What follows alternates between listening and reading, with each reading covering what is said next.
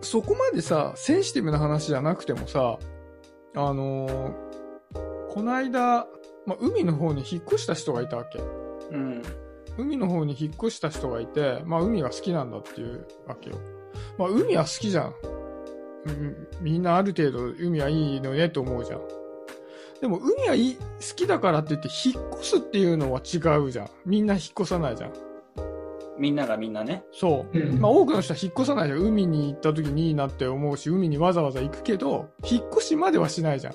うん。うん。で、いや、海が好きでね、引っ越したんだよね、っていう、あ、で、みんなはさ、そこで、あ、でもあっちの方ってこういうのがあるよね、ああいうことがあるよねってずっと話してたから、いや、じゃあそもそも、海が好きだからって言ってわざわざ引っ越すほど、海が好きって、なんでそこまで好きで引っ越したいと思ったんだろうと思ったの？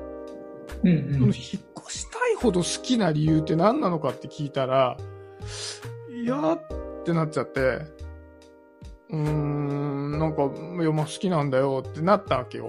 うん。うんでもおそらく、それだけ心を惹かれたっていうのは、もしかしたら原体験があったのかもしれないし、よ、よくよく考えてみたら自分のその、すごい好きだっていう気持ちを子供に共有したいっていう気持ちがあったのかもしれないし、ただそれを言うもんだと思ってないから、なんか急に聞かれても困るなって感じだったのかもしれないなと思ったの。う。うんん。そう、だから、そそれをつながるというんであれば、そうそれを言う、自分の真実を言うとか、人の真実を受けるっていう習慣がないってことはさ、つながらないってことになっちゃうじゃん。っうん。てことは、つながらない世の中なのかな？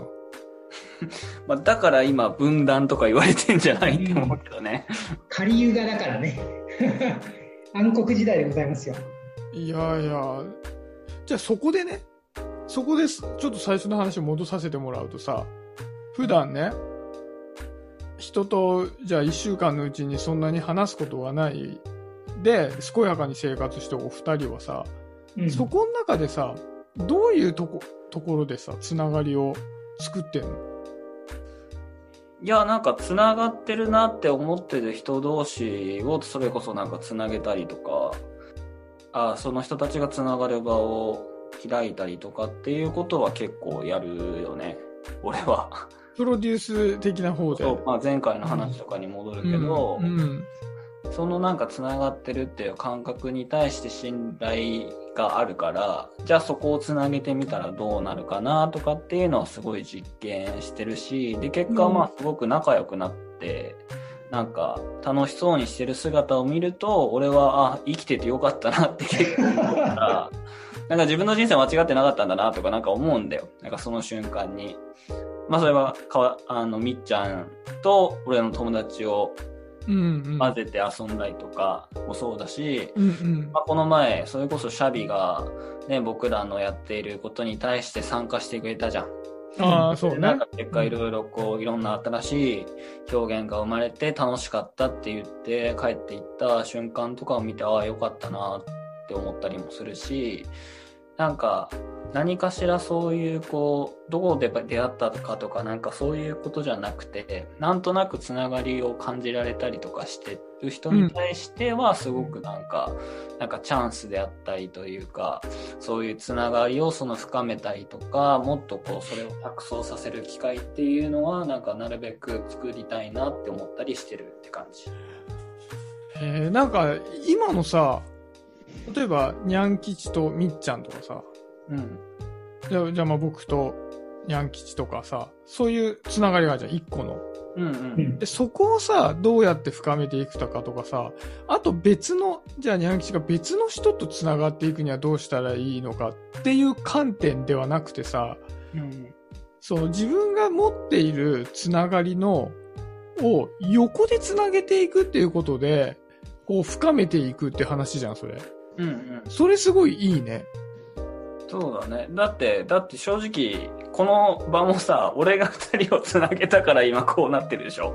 っていう。あそうなんだよ。だって、もともとのきっかけは、ね、にゃん吉が誘ってくれて、祐天寺でね、ご飯を食べたっていうのがきっかけだし、そうだね。だいたいにゃん吉がさ、みっちゃんを連れてく来た時にしか、みっちゃんと会ってないしね。うんうん。うん。その前もね、ヤン吉が、そのコミュニティの集まりに、そのコミュニティにみっちゃんはまだ入ってないのに連れてきて、紹介してくれてたし。そうだねそいや、もう俺は本当ちゃっかりおじさんですよ。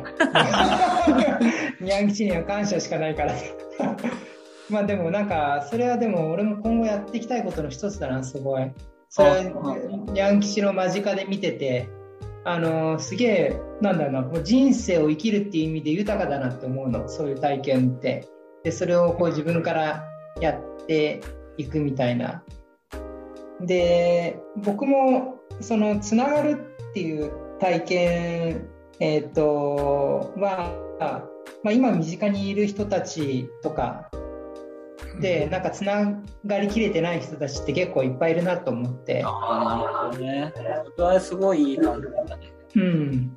で、そこに対して、あまあこう、せっかくこう、自分なりのこう、つながるってこういうことじゃないかなっていう、今日までの体験があったわけだから、うんこう、それを用いて、つながっていけるようなアプローチはしていきたいなとは思ってるよね、一つ。ああ、なるほどな。うん。結構そこのプロデュースのさ、力も、まあ、ニャン吉は強いよね。まあそんなプロデュースとかって横文字使うほど大げさなもんじゃないけど、まあただやっぱ、その、なんかさ、場が偏る瞬間ってあるんだよね。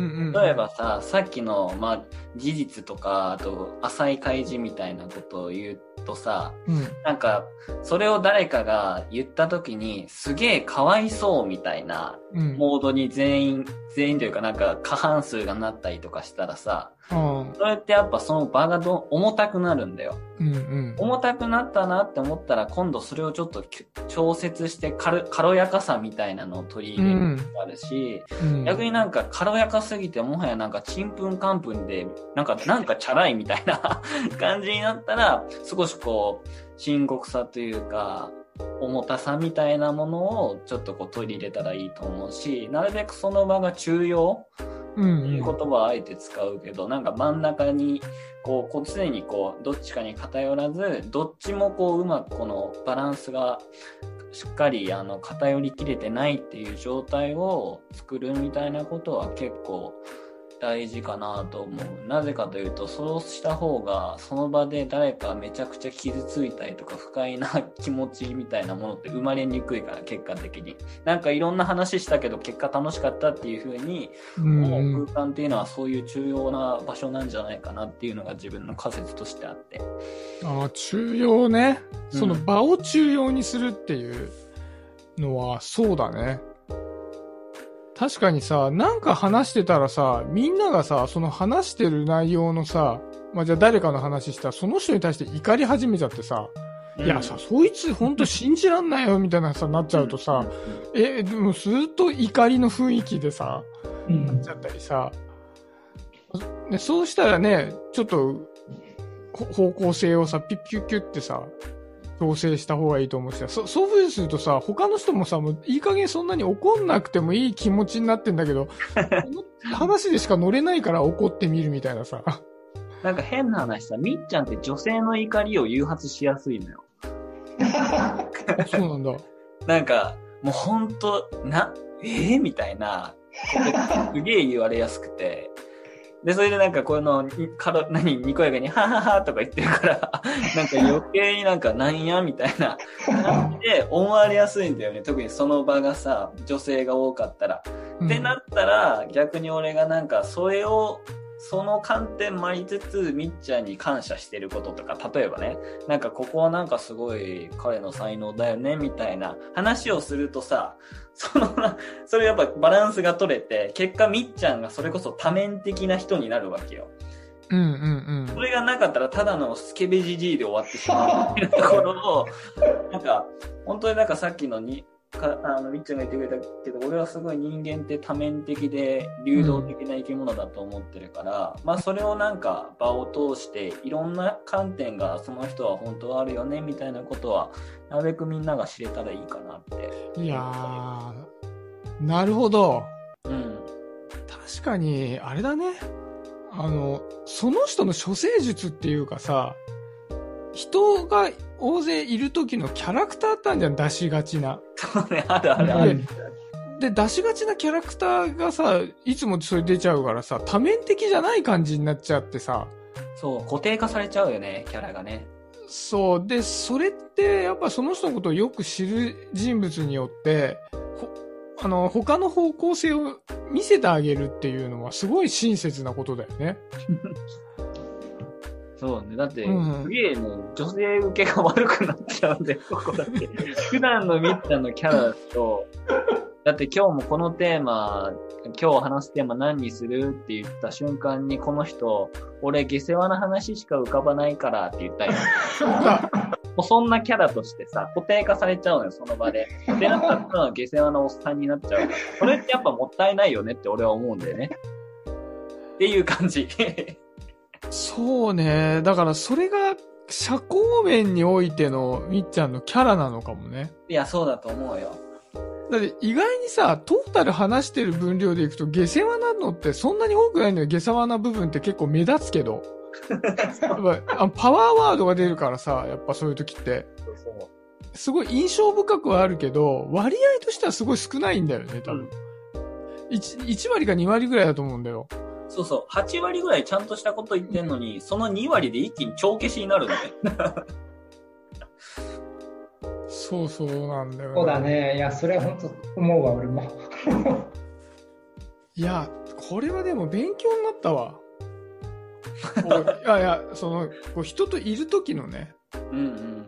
その人の、ねとの第三者的な接し方というかさ、うん。そうだね。それ、うんそう。いや、そこ、そこ、ニャン吉本当天才的だなと思うよね。まあ、あの、ん、勘でやってるだけじゃなくて、ちゃんとこう計算してるっていうのがあるっていうのはね、いやす、すごいなと思って。それを誰にでもやるからね。だからそこは見ててね。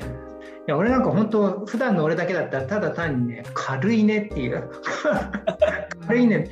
それね、ニャン吉がそういうのをサポートしてくれることによって、それがね、軽やかに変わるという。軽やかでまろやかなおじさんになる。軽いがね。おかげさまで。で、なんかそれは、もしかしたらニャン吉のさ、あまりにも見えすぎてしまうストレスにもつながりつつさ、そのことでみっちゃんとか、まあ僕もそうかもしれないけどさ、うんが、ああ、この場ですごい良かったわってさ、な、なったとしたならばさ、さっきのす、ニャン吉の言うその三角形のつながり方をうん。きちっと作れたっていうことで、ニャン吉も、ああ、良かったなっていうことにもなるだろうしね。おそらくは。うん。うんなんないの？なんない顔じゃん。今ね、ちょっと言ってる意味が、なんか俺もだけど、みっちゃんも多分分かってないのに今、うんうんって言ってたと思うよ。あ、本当に？いやいや、俺は分かったよ。俺は分かったよ。俺は分かったよ。はい、じゃあちょっとみっちゃんに説明してもらおう、じゃあ。みっちゃん今いやいやいの。や、あの、三角は分かんなかったけどね。ほら、そうでしょ？三角あの、シャビ三角だけちょっとちょうだい。三あ角だけ。三角っていうのは、だからさっきニャン吉がさ、自分が繋がっている人と自分が繋がっている人をこうあをつなげ結びることで、て、うんうん。あ深くっていう、まあ、強固にするっていうことを今三角という表現したよ。あ、オッケーオッケー。いや、でも、あの、それを言いたかったんだなっていうのは伝わってきた。いや、だから結果的にそれがニャン吉にとっても、えっ、と、なんだ、その、えー例えばニャン吉が好きな人同士をこうつなげて、うんでそこがこう打ち解け合うっていうことが、うんニャン吉にとっても豊かな体験だっていうことをシャビは言ってたわけでしょあ。そうそうそうそうそうそう。なんか、ただただ単純に気遣いの人、感じだったらさ、どっちかって疲れちゃうじゃん。そうね、疲弊するよね。うん。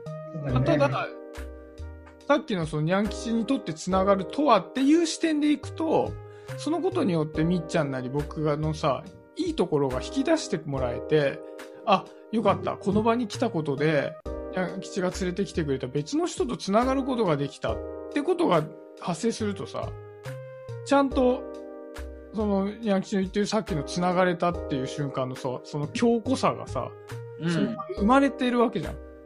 そうそう。なんか、そうんの、三角形をなんかすごくいろんな角度で積み重ねていって、なんか最終的にすごく、なんか多角形にしていきたいみたいなのはあるね。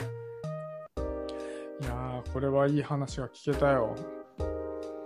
だからなんか本当にこの、あに何、3人のこの収録が月1回続いてるのは、俺はすごい喜びだよね。いや、嬉しい。何もう、これは前も言ったけど、やっぱね、さ誘うっていうのはさ、毎月誘い続けるっていうのは若干気が引けるところもありますので、でもこれはね、いや、もうね、これはね、開き直ってきてるから。なないけど、そんなには。初めあったね。あ、そうな初めは。うん。